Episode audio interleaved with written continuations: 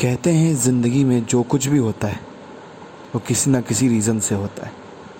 हम जो भी करते हैं, जिससे भी मिलते हैं, इन सब के पीछे कोई ना कोई कारण ज़रूर होता है।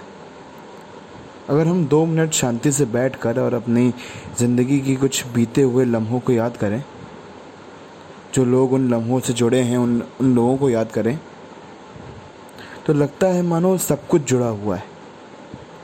यहाँ तक हमारी ज़िंदगी ना सिर्फ़ सजीव, बल्कि निर्जीव वस्तुओं का भी महत्व है। कभी कभी हमें ज़िंदगी में वो प्रेरणा जो हमें किसी इंसान से चाहिए होती है, वो हमें कभी कभी किसी निर्जीव वस्तु को देखकर भी मिल जाती है। इन शॉर्ट अगर मैं कहूँ कि हमारी ज़िंदगी में कुछ भी वेस्ट नहीं है। हमारे एक्शंस, इमोशंस, हमारे डिज़ायर्स सब कहीं ना कहीं लिंक्ड हैं। और यही ज़िंदगी। है तो दोस्तों, इस ज़िंदगी से ऊबना बंद करिए। इसे जीना सीखिए। इसका हर पल कितना खूबसूरत है, इसे जानिए। ज़िंदगी से भागिए मत। उसके साथ कदम से कदम मिलाकर चलिए।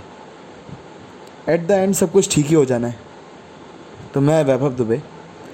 आ गया हूँ आप सभी को ले चलने एक ऐसे सफ़र पर, जो आपको ज़िंदगी से जोड़ेगा ही नहीं।